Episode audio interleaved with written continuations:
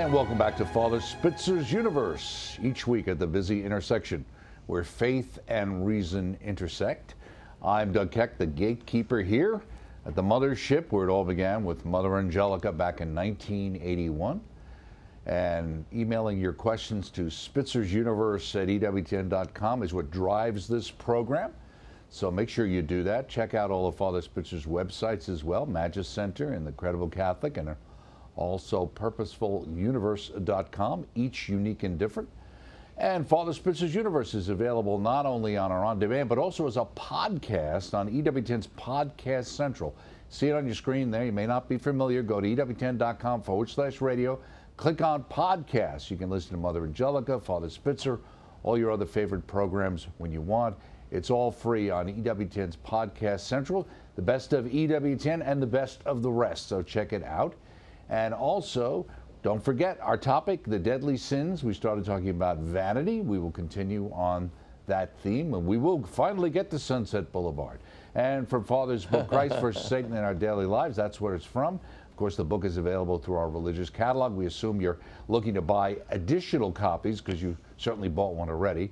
And the book of the month for November, Women Made New Reflections on Adversity, Transformation, and Healing by Crystalina Evert, and uh, popular host on EWTN. Uh, welcome, Father Spitzer. Great to see you again. And if you'll kick uh, us off with a prayer, that'd be great. You bet. name of the Father, and of the Son, and of the Holy Spirit. Amen. Amen. Heavenly Father, we give you thanks for your many blessings to us, the blessing especially of this ministry and our ability to serve in it. Send your Holy Spirit down upon us this day, Doug, myself, our whole audience, so that everything we do and say will be brought to fruition in your will for the good of your people, your church, and your kingdom. We ask all of these things through Jesus our Lord. Amen. Amen. And Mary, seat of wisdom, pray, pray for, for us. us. name of the Father, and of the Son, and of the Holy Spirit.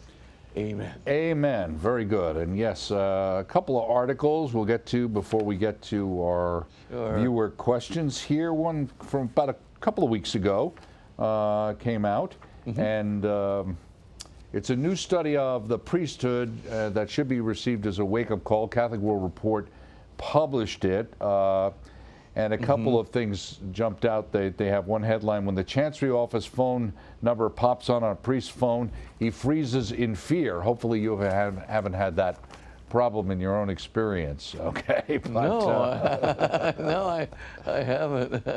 these, uh, these are some things that I guess the priests have indicated were maybe concerns for them at times. So uh, it's it's a little bit on the uh, yeah. more negative side of being a priest. 100 positive letters in a priest file count for little or nothing against one negative letter, especially if that letter comes from a woman. It's an interesting story in this particular survey that people yeah. find that doesn't take a lot to be given a hard time. Uh, octogenarian dissenting parishioners all too often find strong chancery support when they grouse about the content of a young priest preaching uh, or how he celebrates. So that's uh, young priests mm-hmm. find that. The generation gap between the oldest priest and the youngest often makes rectory life uh, difficult for both of them. Uh, so you know you've got that, mm-hmm. and mm-hmm. I would think you know you probably probably don't even have that as much because you have so many cases where you don't even have more than one priest in a particular parish, right? Oh yeah. Well, no. In fact, um, you know, uh, we the Spitzer Center actually has a uh, um, you know, a whole area that we do where we try to uh, look at the culture mm-hmm. um, of, uh, you know, the diocesan culture for priesthood um, in uh, various dioceses and try to help uh, find ways. We, we have a, a cultural inventory um, for not only the priests but the deacons and the seminarians as well. And we try to uh, mm-hmm. look at the areas where there's a, a, a, pretty big gap between the ideal and the real and right. trying to find realistic ways of uh, bridging those gaps. And I can say that uh, most of the findings that are there uh, from that study, that I believe it was a joint study between Gallup and uh, CARA, mm-hmm. the Center for Applied Research in the Apostolate, that um, uh, that did find that you know there's um, uh, difficulty, uh, you know, since the time of the Dallas Accord, um, oftentimes priests feel themselves uh, sometimes at odds with their bishop, Right. and they feel like maybe they're all alone in the world. They're not going to get any support uh, from the bishop, and that did come out. Um, I think uh, um, many of the bishops, as you can see from the data, were uh, obviously w- would have been surprised to hear that finding right. Uh, because they did think they would offer support, uh, but the priest did not get an indication of that. So I think a lot of the issues that are there are communication issues, um, where the bishop needs to come out and say, "Yeah, I'll, I'll be supportive." of you. But uh, oh yeah, the uh, the fear factor, uh, you know, um, being a diocesan priest, well, also a religious priest. Uh, this one was mostly diocesan priest. But the fear factor of being a diocesan priest, I mean, of any kind of negative, you know, uh, accusation or anything of that nature, I mean, uh, uh, you are going, you- you're going to have uh, the weight of a lot of people against you from the very beginning. Uh, that's the perception uh, of the, typical priest that I've, you know, I am, uh, one of them put it this way I'm guilty until proven innocent.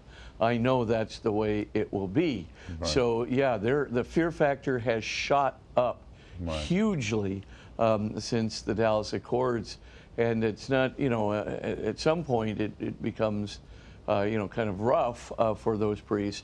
I think uh, because of the fear factor, uh, you know, there's probably some, a little bit of uh, extra depression, anxiety that's Right. also part of that, uh, uh, that factor. A lot of people just say, I live a good life and uh, I'm not going to worry about it. Um, but uh, you, you can't help, as one, one of the respondents said, looking over both shoulders all the time. Right. And so, uh, so uh, uh, it's out there. I mean, it's a, uh, you know, um, um, uh, what can you do? I mean, Right. uh, uh, the scandals, uh, Right. you know, which needed to be dealt with, had to be dealt with. I, I think the Dallas Accords tried to do it fairly. Um, you know, the idea now, though, I think uh, the message of that of those polls is that there's got to be some greater communication Right. uh, you know, between bishops and priests so that the priests really understand how supportive the bishop wants to be of them. And I think bishops in general do want to be supportive. Um, but, uh, you know, like I said, Right. there's apparently, according to that poll, the, the fear factor needs to be tempered Right. uh, if we're going to, you know, continue to have a healthy priesthood. Right. Oh, here's another point that, that, that they made in this, and let's see what your thoughts on this. One, one result of all of this is that priests are not necessarily recruiting replacements for themselves. And most interesting, not a few devout parents who would have prayed for years to have a priest son now actively discourage their boys because they don't want them to experience what they have come to know so many priests now experience. Your thoughts on that? Well, I think it is true. And I, if I hadn't uh, heard those comments from parents or heard those comments from guys who were thinking of entering the seminary, who were actively being dissuaded by their parents, uh, I, I wouldn't believe it. Um, you know, and uh, I mean, my mom was very supportive of my vocation. Uh, not so much my dad, Dad, right, honestly. right, yeah. Uh, but uh, but um, but uh, uh, I can just you know see you know somebody. Uh, now, if I had been you know I was a graduate from college, so you know um, I had quite a bit of autonomy and independence. So, uh, but I can just see someone who's um, between high school and college, and there's still some diocese, di- dioceses that admit um, you know um, just after high school uh, kids into the minor seminary, major seminary. Um, I think it'd be very hard, uh, you know, to mention that to the, your parents and get a absolute negative rebuttal. Um, you know, even to the point of you know uh, uh, practically disowning you uh, if you went ahead and did that. Um, that is out there, Right. And uh, and so uh, you know, I know it's out there. I've heard kids talk about it. You know, uh, prospective seminarians talk about it. Right. Uh, and I think a lot of these guys who have gone ahead and gone into the seminary have really uh, felt uh, a great deal of alienation, Right. uh, not only from their parents but also from friends and people like that. Is also another factor you think not only obviously the cultural issues and the scandal, but also the fact that in, in you know 50 years ago you were dealing with Catholic families who might have had five or six kids, and today you're talking Yeah. about families with one kid or two kids.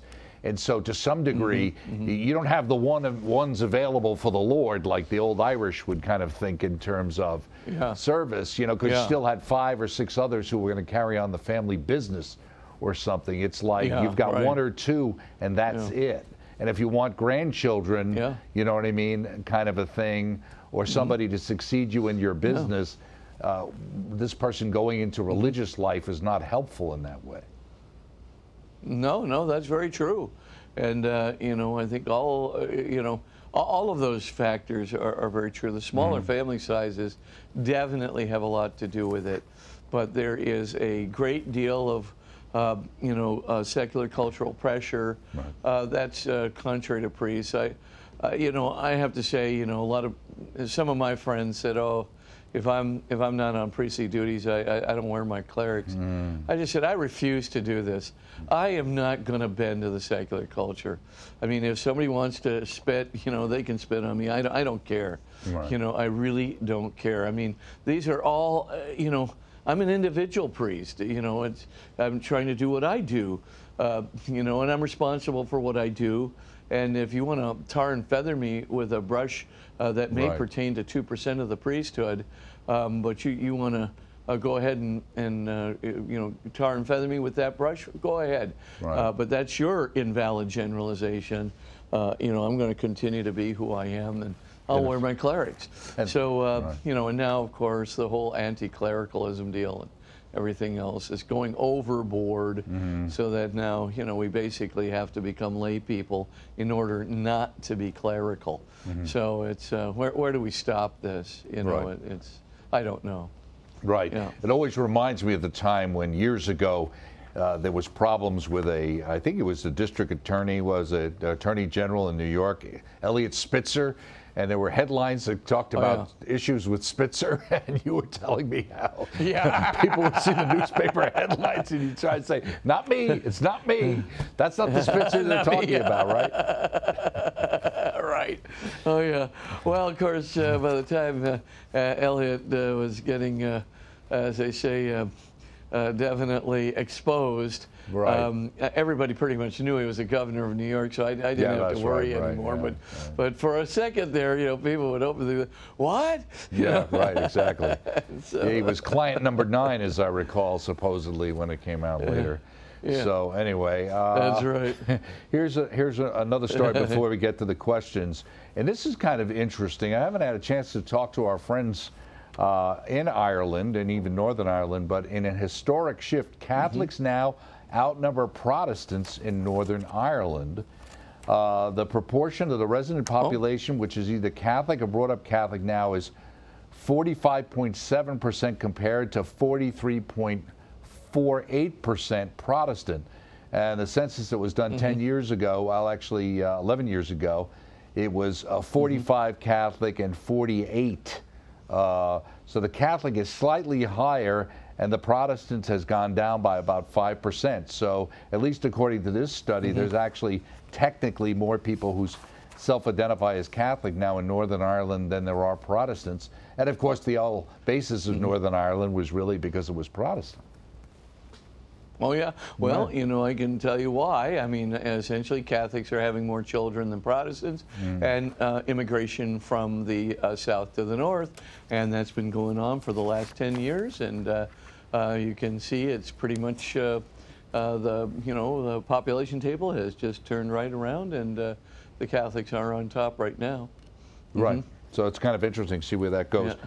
So we've got uh, that finishes our news segment here. So we're going to get to some questions as soon as we roll them up here. Uh, dear Father Spitzer, I'm confused. I just watched an EWTN show that says Eastern Orthodox Church is in full communion with Rome and the Pope. I'm not sure which show they were talking about. I think they're confused. and that it's okay for a Roman No, Catholic to that receive the Eucharist if they attend one of the Eastern Rite churches. See, I think they're they're getting confused Oh, between Eastern right Rite Church. churches versus Yeah. Orthodox church. I think it's the confusion. Oh, okay, So they go on to say, I've heard get it. consistently from priests in the Roman Rite we're prohibited from receiving communion at these churches, and they are separate from the Roman Church, and do you, uh, and do not follow the Pope. Am I mistaken? Confused in Canada? I think they were confused over the show and the understanding of Eastern Rite churches that are in union with Rome Yeah. and the Orthodox Church. Yeah. Okay, yeah, that's exactly right. So, um, uh, yeah, you have to distinguish between Orthodox churches, which are not in communion with Rome. So you might have the Russian Orthodox Church, then you might have, uh, um, you know, the Coptic Church. Of course, you could have a Coptic Orthodox Church that would not be in communion with Rome, but you could have a Coptic Rite Uniate Church, which would be in uh, communion with Rome. And so when you say Eastern Rite, that generally refers to a uniate church, one that's in union with Rome. So it would be, they would have the Coptic rite and they would be uniate, un, in union with Rome. And so, yes, you can receive Holy Communion there. The same thing, right? You could have, um, you know, Byzantine church, which is uh, um, a, a uniate church, or you could also have, uh, you know, uh, Greek Orthodox uh, churches, which are not um, in Right. union uh, with Rome, and so forth. So uh, we this is uh, very typical, and there are uh, you know several, many uh, Orthodox churches. You know, there's Russian rites, there's a Ukrainian one, um, Orthodox. There's uh, you know uh, Maronite. There's uh, uh, Coptic. There's uh, um, um, uh, the Malabar. There's the Syro-Malabar, uh, so there's there's uh, uh, yeah Greek uh, or uh, Melkite, right, Uh, Melkite, Byzantine yeah. Melkite, right? Exactly. So just remember, Orthodox means not in communion. If it's uniate or it says Eastern Rite, Mm-hmm. probably uh, that's a uniate church which you can receive communion from because they're in union with Rome. Right, exactly. And I think actually, I may be wrong, but I Mm-hmm. think my understanding is that technically uh, the Catholic Church would say that the Eucharist in an Orthodox church is valid and you technically could receive it. Yeah. But the Orthodox don't reciprocate, and so as a kind of like uh, to be good citizens, we don't do that because they don't recognize Yeah. it the other way, kind of a thing. So, anyway. Yeah. Uh, Next up, another question. Dear Father Spitzer, Satan has accomplished two big cultural changes in recent years. Abortion has been more widely acceptable for years, and now mutilation of so called transgender children is becoming widely acceptable. What do you think is the next big evil practice that will be forced on us? How far can this go before Jesus says enough is enough? And this is from John. Well, John, I have to tell you that um, um, right now, um, if you uh, take a look at um, uh, physician assisted suicide measures that are going on throughout the United States, that definitely is in its ascendancy. Uh, I think a lot of dioceses, uh, political regions in the U.S. are resisting it.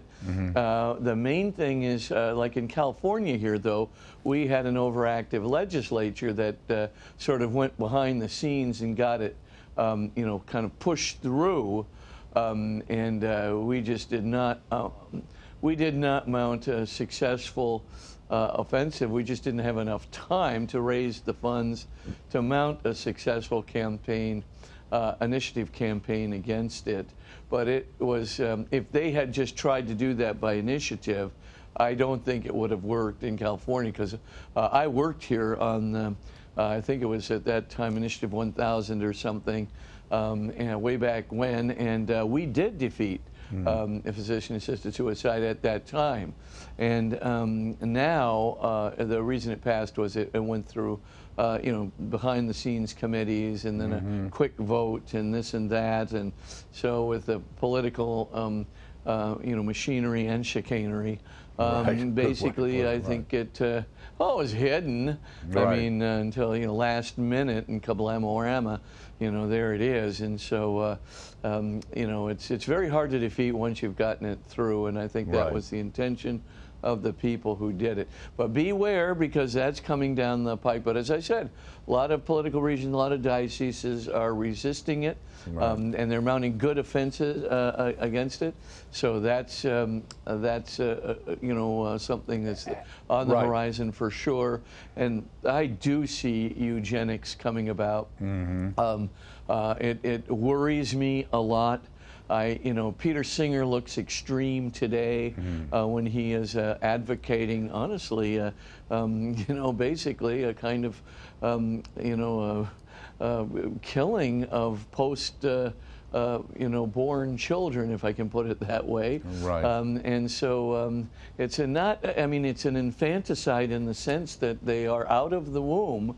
And he, uh, right now, you look at it and you say, well, gee, isn't that infanticide? Well, technically, it is infanticide.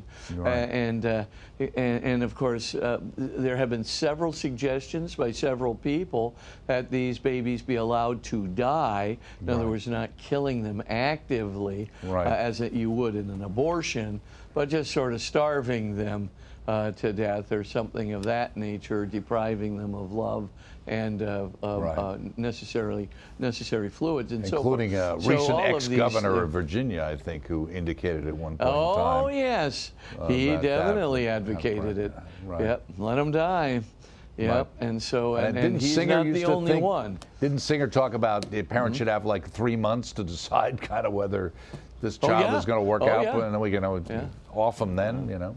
Oh, absolutely. And furthermore, uh, you know, he had all these various diseases listed. You know, if you're a hemophiliac, that's definitely you got to be, you know, uh, uh, euthanized. You know, Mm-hmm. o- outside the womb, you shouldn't let a baby. And then he included blind people. So I thought, Right. oh, good, I got Oh, included go. anyway Yeah. in the eliminatable list. And so, you know, um, but uh, uh, you know, I think uh, uh, you know, if uh, Singer had his way uh, we would eliminate. Uh, I mean, we'd have a eugenics movement that uh, un, you know, uh, you know, unsurpassed by the rest of the world.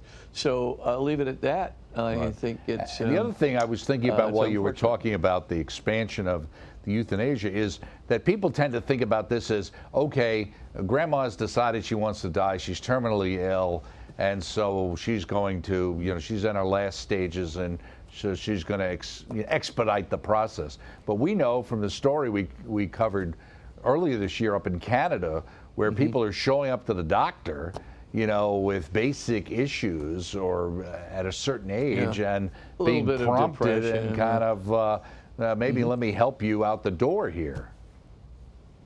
Oh yeah, absolutely. Uh, it's been going on in Holland for years, Right. uh, where the doctors have, uh, oh, well, some doctors, not Catholic doctors, Mm-hmm. but a lot of doctors have been actively involved in uh, pushing um, active euthanasia and physician-assisted suicide, Mm-hmm. uh, and not only actively involved, um, you know, you know, persuading people, but also kind of uh, persuading the relatives of the people to have them put pressure on uh, the person to exit, uh, you know, nicely, take the pills and go. And so um, these kinds of things, uh, obviously, the Catholic Church has been definitely resisting it. I, I've told, I think, the story on this program. Yes, I did tell a story. Uh, um, and pardon my repeating it, but um, of a lady who was a little bit upsetting uh, to the nursing home which she was living. Uh, she would sometimes, you know, uh, uh, be coarse with people uh, down the corridor or uh, would say things that were not nice. And uh, instead of giving a little bit of sedation or something uh, to stop the, uh, the activity, uh, basically they decided it's time to move her out. Now, she didn't ever consent to it, not at all. And then, um, for whatever reason, uh, when the um, when the physician was bringing in uh, the shot uh, filled with the sodium pentothal, whatever it was, uh, was bringing in the uh, the shot there, um, uh, she looked at that hypodermic needle and said, "I don't want it." Mm-hmm. you know, and she started kicking and screaming and said, "You're trying to kill me! You're trying to kill me!" And he just, the doctor was saying, "Calm down, calm down. It'll be okay." Mm-hmm. she, the victim was absolutely right. She was screaming and yelling. So the doctor couldn't, you know, kind of get her arm to put the injection in to kill her. So she goes outside, convinces the relatives of the, the lady, this lady has to die. She's resisting my attempts to kill her. Why don't you come in and help me hold her down so I can do the job? So they come in and, of course, hold her down and they kill her against her will. Now, this goes up before the Dutch uh, medical examiners panel and they say, well, that was wrong to do. You shouldn't kill a patient without having consent. You know, um, that, that's bad. But uh, they gave her a slap on the wrist and, and just basically said, you know, uh, don't do that anymore. Right. We know you were doing it in good faith. So because she, quote unquote, was uh, said to be doing it in good faith. How do you kill a person without their consent in good faith? I mean, what, what kind of a medical panel is this? How can this be pa patient representation? I mean, if this is what's going to happen, and, and don't think the Netherlands are so far fetched that we'll never get to that state here in the U.S. where physician assisted suicide has become legal. I mean, already the pressure is on. Insurance companies, Right. you know, have told patients, we will pay for your assisted suicide, but we're not going to pay for any kind of a remedy to your disease. It's just not covered in our policies anymore, but we will give you, uh, you know, um, assisted suicide. And then they so, uh, they lay on the uh, guilt yeah. trip about well you don't want to be you Yeah. know you're going to use up all the money that you would have for your kids Yeah. and your grandkids Yeah. and you don't want to be a exactly burden right. for the, on them Yep. and all those kinds of things right Yep. That burden does not exist for anybody except in a state that is already uh, passed assisted suicide. Hmm. So if you're in a state that has not passed assisted suicide and you want to have mercy on those people, right, the last thing you want to do is pass this bill mm-hmm. because it's going to create a whole new burden for every elderly mm-hmm. person who, uh, you know, anybody has a grievance against, or anybody, physicians included, want escorted out the door, this is going to become a huge problem. It's going to become a burden for them. And that was, you know, when I was uh, combating assisted suicide, state of Washington and also in, here in California, when I uh, was debating these people, uh, my byline was, you, you know, you're saying you're doing this so that people can have uh, the right to, uh, you know, quote unquote, exit when they want, right, according to the means that they want. So they should have this new freedom. And I just said, but you can't make one person's freedom into another person's burden to die. And that's exactly what you're creating for this mass of elderly people or sick people or people with, you know, uh, um, uh, you know, physical or mental um, uh, disabilities. You can't make, uh, you know, a huge burden for all these people to die uh, in order to give yourself the freedom, uh, you know, to get drugs from your physician to kill yourself. So, I mean, it's just the, the whole thing is nonsensical.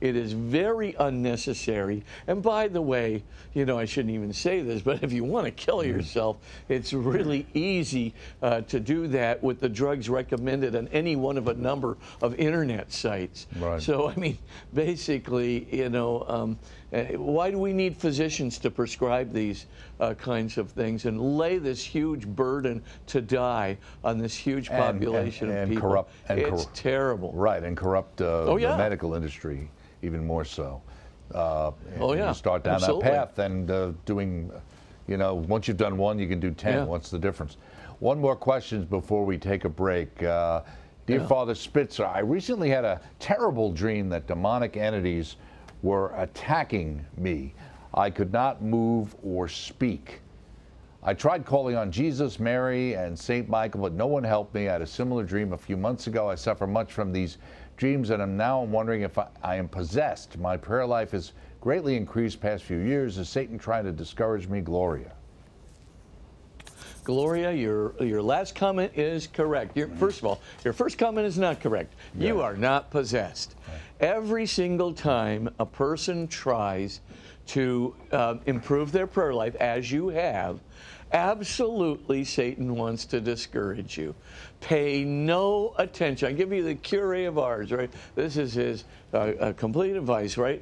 Satan was constantly badgering that poor guy, constantly, you know, coming to him in the middle of the night, putting pressure on his chest, making his bed jump up and down. And, you know, as he said, I just paid no attention to it.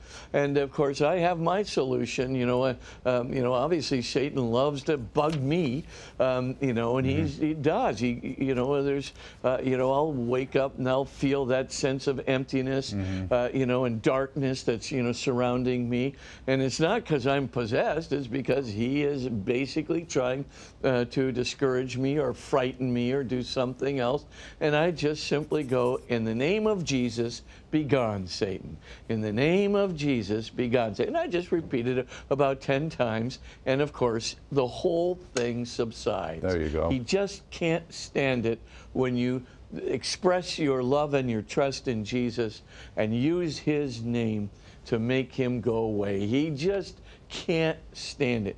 It's like you're one of those mosquito, um, you know, vibrator Mm. things that you put out on your patio, you know, where the vibration the mosquito hears and zings away. That's the it. name of Jesus does that to Satan. Bug off. There you go. Father Spitzer, we're going to take a break. right. Much more ahead with Father Spitzer and some interesting answers to your questions. Stay with us.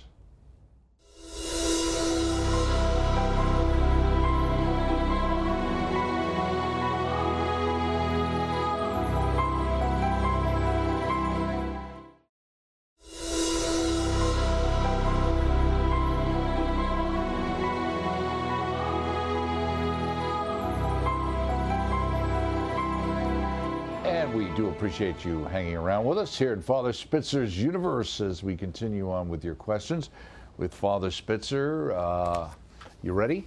Okay, let's go. Dear Father Uh, yeah. Spitzer, God gave man dominion over the animals. I'd assume it is not a sin to kill a spider because you're scared or kill a deer for the challenge of the hunt.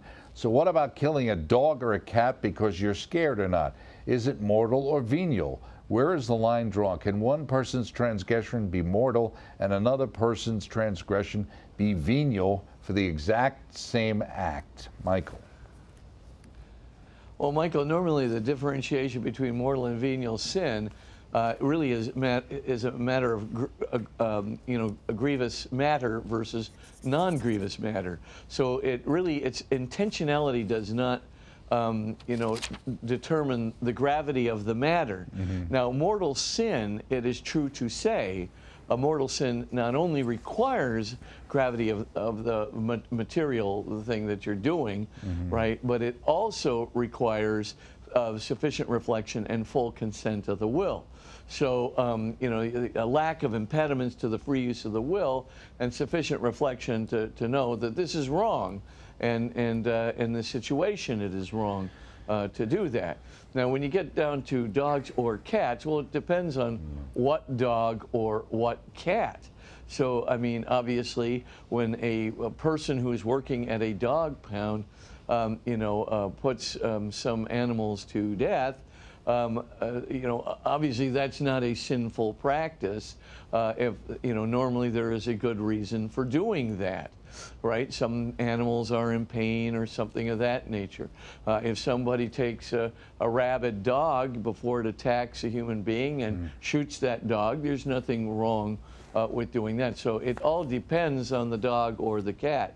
But to simply take uh, a dog or a cat that is apparently not doing anything, um, you know, uh, you know, wrong, and it's a domesticated dog or cat, and and, um, and you are, um, uh, uh, you know, it's not only not doing anything wrong, causing anything wrong, uh, but it's it's uh, obviously uh, domesticated. It could be a good pet for somebody or something of that nature. It's not in pain or something of that nature, and you just kill it. I mean, uh, I would say that that would, yeah, that w- that would not be right, and uh, Right. I'm, I'm not sure wh- whether that be grievous matter or not. I've never studied the uh, uh, the issue, but it it certainly is not right. It's it's it's sinful matter. Uh, whether it's grievous or not, I, I don't know. I'd have to actually have to look that one up.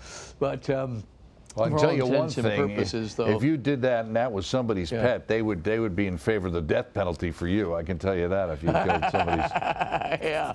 Maybe Yeah. not for for Yeah, people, that- but they would be uh, for killing their dog or a cat. They might be in favor of that. So Oh, yeah. anyway, Yeah, Oh, don't yeah, uh, no, stay I've away from killing people- people's dogs and cats. Not a good idea. Yeah, that's Especially in the South, I'll tell you.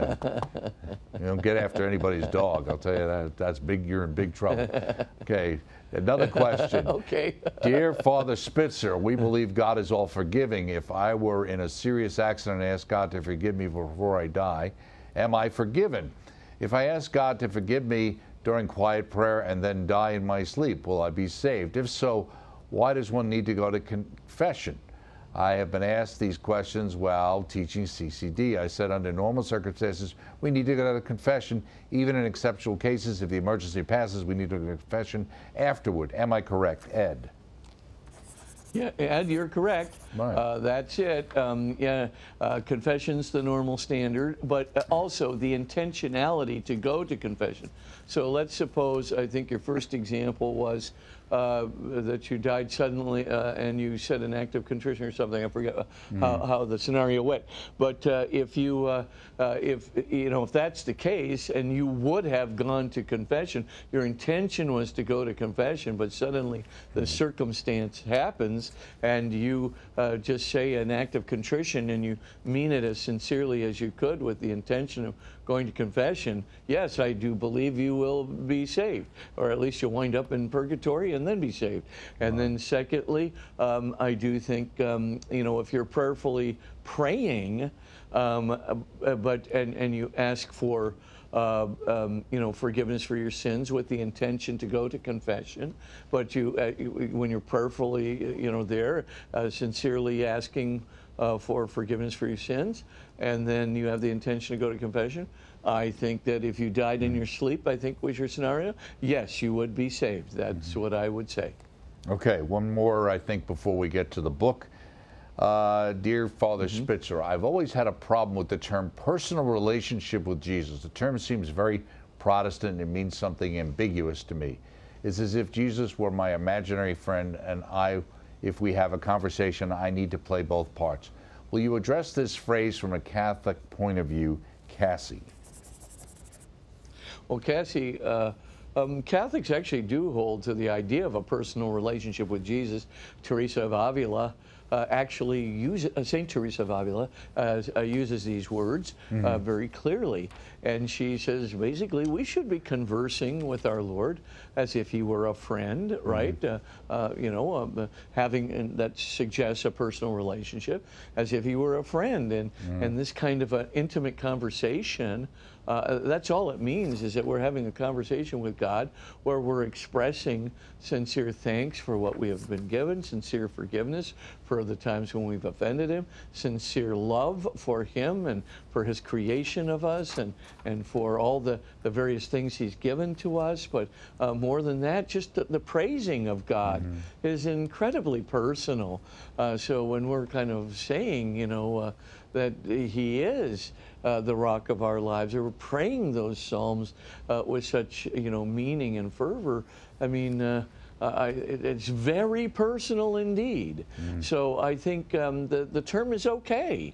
Um, and like I said, many saints, they don't use the word personal, but they surely use the word friend or friendship or intimate or something along those lines. And certainly St. Ignatius uh, does that and uh, is very clear that this is what he means. So, um, yeah, I would say it's, it's, uh, that's the, uh, the Catholic view. Maybe substitute uh, friend or intimate or confidant or um, something if that helps you. Uh, but, um, uh, but that's basically what it means, and I think it's okay to use. Okay, very good. Let's go to Mm-hmm. Satan's Tactics, The Deadly Sins, Part One. Mm-hmm. We were talking about vanity on page 300. You talk about the idea Mm-hmm. that uh, a second major way in which vanity undermines someone's is its willing adherence is to make them believe that the appearance or the facade is the identity in which people are interested and the only one that can be shown to others in the external world. So they build up this facade and then they come to believe that they're. Yeah. only acceptable because of that ex- uh, facade, then, right? Exactly. And that's where vanity gets its power over you. So once you cross the line and you think that the only reason people love you, right? Uh, you have abandoned your lovable self, and you've now only got your esteemable self left, right? So, uh, uh, you know, by the time vanity gets its power over you, you, know, you don't matter to, you think that you don't matter to people anymore. You think your friendship doesn't matter to people. You, you think that your, um, uh, your, your love for them or your presence with them or you, you know, the, your ability to help them, that's the kind of stuff that doesn't matter anymore. The personal stuff is not worth anything. What really matters to people is the esteemable self not the lovable relational self, right? So you basically begin to say, oh, okay, um, what they're really interested in is the fact that, uh, whatever, I'm a good athlete, or I'm a good author, or I'm a good uh, speaker, or I'm a good something or another, right? Uh, and uh, I'm, I'm, a beautiful person. I appear well in public, right? So you're thinking, you know, that that's what why people really want to be around you. Now, it's true to say that some people want to be around you for that reason, no question. Mm. But there are many, many other people who just want you to be you, mm. who like you, you, who like your friendship, who value your values, who want to do things with you because they think that your presence is worthwhile. Mm-hmm. And so they value being around you and in your presence, receiving your love, receiving your uh, sense of support and, and, and, and so forth, right? So, uh, you know, maybe a grandmother. Mm-hmm you know, who, who, you know, is getting up there. You know, she's not the the, the beautiful, mm-hmm. you know, uh, Belle of the ball she used to be, and she doesn't have the energy she used to have. You watch those kids around that grandmother because if she really loves them and the kids know she loves them, they she is everything to them. Mm. And she kind of knows that.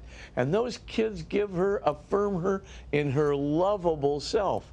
She doesn't have to have any of the esteemable qualities, being the great piano player, tennis player, uh, you know, you know, belle of the ball, et cetera, et cetera. She doesn't have to have any of these things. Uh, she could just be a good, lovable, loving grandmother, and uh, you know that's enough. But the problem with vanity is it definitely takes that lovable self and cancels it and makes the esteemable self, the appearances, wow. the power, the talents, the honors. That's what people really like about me. Mm. I should cultivate that stuff and skip any of that other stuff, uh, you know, with right. respect uh, to love. Well, you, you talk about the facade and, and, and looks, and you make the point that aging becomes a gradual suicide. Oh, yeah. Yeah. I mean, some people you know, just to lose, you know, that edge, to get that wrinkle, uh, to get, you know, um, uh, you know, um, uh, you know, anything that would kind of cancel uh, my acceptability to the beautiful people in public. Mm-hmm. Uh, that would be a, a, horrible thing indeed. And so they will uh, spend all kinds of money on well, you know, I live in the state of treatments to beautify right. yourself, right? I mean, I, there's so many names for things, I have no idea what they all are. Right. But you can get them all done. And uh, I'm telling you, you can get, uh, uh, you know, beautiful in every imaginable way. So, uh, and spend the money on clothes and jewelry and hang out with the, uh, you know, the, the spots where everybody, you know, who's a celebrity may come by. And you can try and do this on an endless basis mm-hmm. and spend as much money as you possibly can on getting this thing done. But I hate to tell you this, eventually, even, you know, as, you know, you know, Botoxing yourself to death, mm-hmm. it's going to be visible. Right. It's going to happen. Aging's going to manifest itself. You're going to have those little senior moments. You're going to have those slip ups. You know, there's going to be times, you know, you're not going to be as spry as you were. You're not going to be as energetic as you were. And I hate to say this, but one day you're going to die. And one thing about dead people is they don't have all the talents that they used to have right. here on earth. They've got them up in heaven. And so the one thought I really have is, you know, vanity is so destructive because you can't keep it. Mm-hmm. You can't keep the facade. And that's why, you know, I took that Sunset Boulevard uh, Right. one because, you know, you can see um, that. Uh, Poor old um, Norma uh, Desmond. Norma, she, right, right, Norma Desmond. yeah, right? yeah. she, yep, she basically b- believes that nothing has changed. Right. Of course, 40 years have elapsed since she was really the belle of the ball. And, you know, after she's murdered this guy who actually challenged her view of herself, uh, this reporter who kind of, Mm-hmm. Yeah. you know, was uh, living in her house and kind of feeding her ego and her false, uh, you know, image Mm-hmm. that she had, you know, the facade she'd created, you know, basically after all of that, you know, he challenges her, she kills him. And then she thinks as the police are coming into her into her house, she's coming down for um, you know her cameo, and so she says, Right. "Here I am, Mr. DeMille, you know, ready for my cameo or whatever Yeah, my the close line up. was." My close up. coming down the stairs. I'm ready for my close close-up. up. Right. That's right. That's how it ends. With her walking Yeah, towards the camera. Right. Exactly. Gloria Swanson. Right, with right. all the police down below. Yeah. That's right. And and Erich von Stroheim as Max, the famous silent film director. Yeah, oh yeah. who Oh, it turns yeah, out was oh, her yeah. husband. Abs- you know, and she he was his Yeah. butler now, but he had been her husband, so and her Yeah. director. So, That's right. but he that's was the one keeping that's the world of course- alive for her, right? That's right. And he did. And so, uh, of course, once this reporter had, you know, fallen out of uh, favor, Right. Yeah. you know, uh, and was going to bust her myth, you know, uh, Right. yike, he had to go. Right. So, William uh, Holden in the anyway, uh, pool. right. That's right. that's right. Right. That's right. That's right. William exactly. Holden. Right. so you also make the point here. I thought this was interesting. Regrettably, the victim of vanity frequently rejects real love because it makes the lover an equal. How so? Well, um, you know, um, if if you uh, you know are going to really love another human being, in in a way you have to see them as not only a, not necessarily an equal in talent. They may not be equal in talent, and maybe they're not an equal in athletic ability or an equal in whatever uh, you know intelligence or you know speaking ability or whatever. They may not be equal there, but they are equal in terms of their preciousness of their humanity, in terms of their soul, in terms of their transcendental identity. And everybody has their gifts. Some people express the gift of compassion, which some people with, you know, maybe speaking talents or intellectual talents not don't have that gift. Some people have the gift of empathy, right? You know, uh, uh, and they just, you know, like Joan, she picks up any baby who's screaming, and the baby just calms down immediately, you know. And uh, I've just never seen anything like it. I pick up a baby who's screaming, they scream louder, and so, uh, you know, it's it's like, you know, people. There is something, you know, that you know, everybody's got uh, various kinds of gifts, and all of these gifts are, you know, integrated into Right. this transcendent soul uh, that, that desires perfect truth, love, goodness, beauty, and home, and above all, that desires and knows God. And even, you know, the people who have just the most, you know, uh, severe mental challenges, those people still have an awareness of God. And, and you know, this is what, you know, people who are, have, you know, long proposed euthanasia. I remember uh, these two uh, German uh, uh, physicians. Um, eh, you know, they, they were, you know, they kind of accidentally ran across a phenomenon called terminal lucidity, and they had not known it before. But terminal lucidity is when about one hour before death, but sometimes an entire day before death, as someone is approaching death, suddenly, you know, they may have been had a mental disability their entire lives. They may have had an IQ less than 50 throughout their entire lives. They may have only been capable of animal sounds, and you might have thought, you know, oh, this person, uh, you know, is so, you know, debilitated. There's, you know, nothing left in them that's human. But alas, there is something in them that is human. And, and of course, what these two German physicians they found out, I forget what their names were now, but they, we have their published account of this uh, um, uh, one uh, Anna. Um, I forget what her last name was, but um, they're looking at this woman who is only capable of animal sounds and just you know sticking her face into the food and so forth and so on and screaming and yelling. And then one hour before death or two hours before death, suddenly she awakes and she's literally singing spiritual songs, mm-hmm. becoming, you know, uh, fully human, and a, clearly an awareness of God, an awareness too of her need for her own redemption. She's singing these, uh, you know, spirituals uh, like she knows them.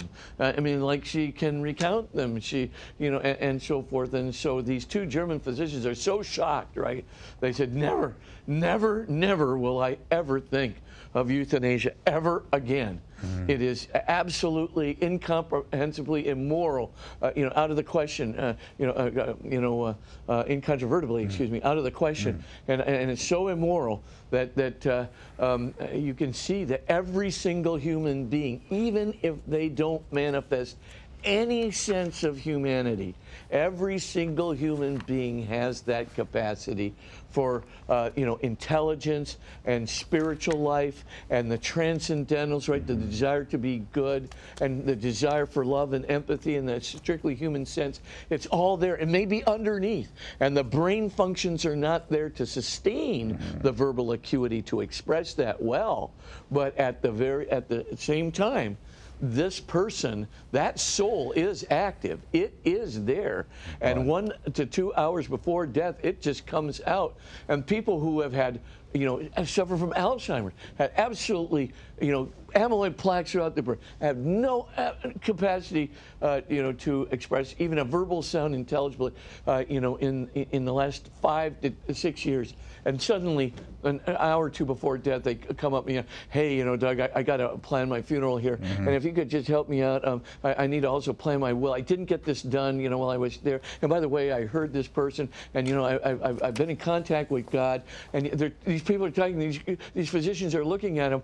You know, this one guy Tanzi from Harvard. He's, you know, I don't know how they're doing this, uh, but they clearly they are doing it, and they're doing it in some way that is not explicable in terms of physical processes in the brain, mm-hmm. and that's why um, you know uh, uh, Lorber and right. and uh, and uh, Lewin uh, actually declared in the name of their article when they were looking at uh, hydrocephalic uh, people with genius IQs, they said, Is the brain really necessary? That's what they said, because the soul is doing all the thinking. The soul is doing the loving. The soul is doing the uh, um, you know, transcendental relationship with God. The soul is actually thinking morally, even if the brain is incapable of communicating it, even if the brain is incapable of even communicating you know, an animal sound. It's still that soul is there. You have to respect it. Euthanasia, right. in any respect, is a terrible thing indeed. And uh, you know, um, uh, I think these, um, you know, uh, this. Um, uh, a particular case, but many, many cases, um, you know, of, of uh, physicians discovering this really puts right. a whole new shine on the human person. The other point you make, and we only got about a, a minute and a half, but and we'll pick this up next next time. But the idea of the mm-hmm. third part is that comparative thing, where the third major way in which vanity yeah. undermines is the willing adherence to immerse themselves in negative emotions, which you call a comparison game. Yeah, right, exactly. So, I mean, the, the problem with vanity is if everything doesn't go perfectly well, and everything can't go perfectly well because we're not perfect. And, and if that's the case, then what happens is you see people who are just mired in emptiness, fear, fear of loss of esteem, inferiority, superiority that's followed by contempt and loneliness, ego rage, ego blame, dread, self pity, right? You know, it's just, it's a terrible thing. Mm-hmm. Jealousy, every kind of, you know, imaginable negative emotion. And it's coming right out of this comparison game. And if you're playing the game, if you think that all that really matters in life is having ego comparative advantage and you're in the game, you can expect that things will never go perfectly, that you'll never be able to keep up the facade perfectly 24 7. And if that's the case, you can fully expect, expect depression, fear, emptiness, inferiority, uh, you know, rage, anger, contempt, uh, loneliness, etc. You can expect it, and you can expect it even on a cosmic level. And that's why vain people are so often not just depressed and anxious as Mm-hmm. we see our younger people who are mired in Instagram. Right. Just the depression rates, anxiety rate just going right through the ceiling. Uh, we, we just see it. Uh, Vanity is, stands at the center of that. And remember that movie, The Devil's Advocate, where Al Pacino is playing the devil? At the end of the thing, you know, the guy actually comes to his senses and he, he doesn't actually do the immoral thing Mm-hmm. uh, that um, Pacino is tempted to do. And he's feeling himself heroic about his virtue as he's coming out of the bathroom. And Al Pacino goes, heh, heh, heh, vanity, my favorite There you go. Absolutely. And that's the end of the movie. Bonfire of the Vanities. That's another one. So uh, let's, uh, Yeah, no, if you that's a would, great one. Uh, you, you could give us your blessing on the way out the door. That'd be great. Oh, perfect. And bow your heads and pray for God's blessing. And may the Lord of all consolation, the Lord of all humility and gentleness, the Lord of all lowliness that has put himself into the human condition and into pain and death for our sake and for our example, may he bless you with those same virtues to counteract the deadly sins and to bring us into bring you into the fullness of joy in the name of the Father and of the Son and of the Holy Spirit. Amen. Amen. Thank you so much, Father Spitzer. Be well. We shall see you next week when we once more enter your universe. And don't forget that Father Spitzer's books and videos are available through our EWTN religious catalog. Next week, we'll continue with the deadly sins, vanity, and uh, its impact on the culture today, as Father alluded to. EWTN's bookmark, Walking the Way of the Cross for Caregivers How to Cope Practically, Emotionally, and Spiritually when your loved one is seriously ill. A very powerful book by a good friend of ours, Michelle Johnson, here at EWTN. Check that out. And uh, also, we've got Living the Christian Way. Father James Kirby examines current issues such as abortion and immigration and what the church teaches on these issues. It's a new mini series running Monday through Friday, the 14th through the 18th at 5:30 p.m. Eastern. I'm Doug Keck. Thank you for joining us here in Father Spitzer's Universe. Until we meet again. Thanks.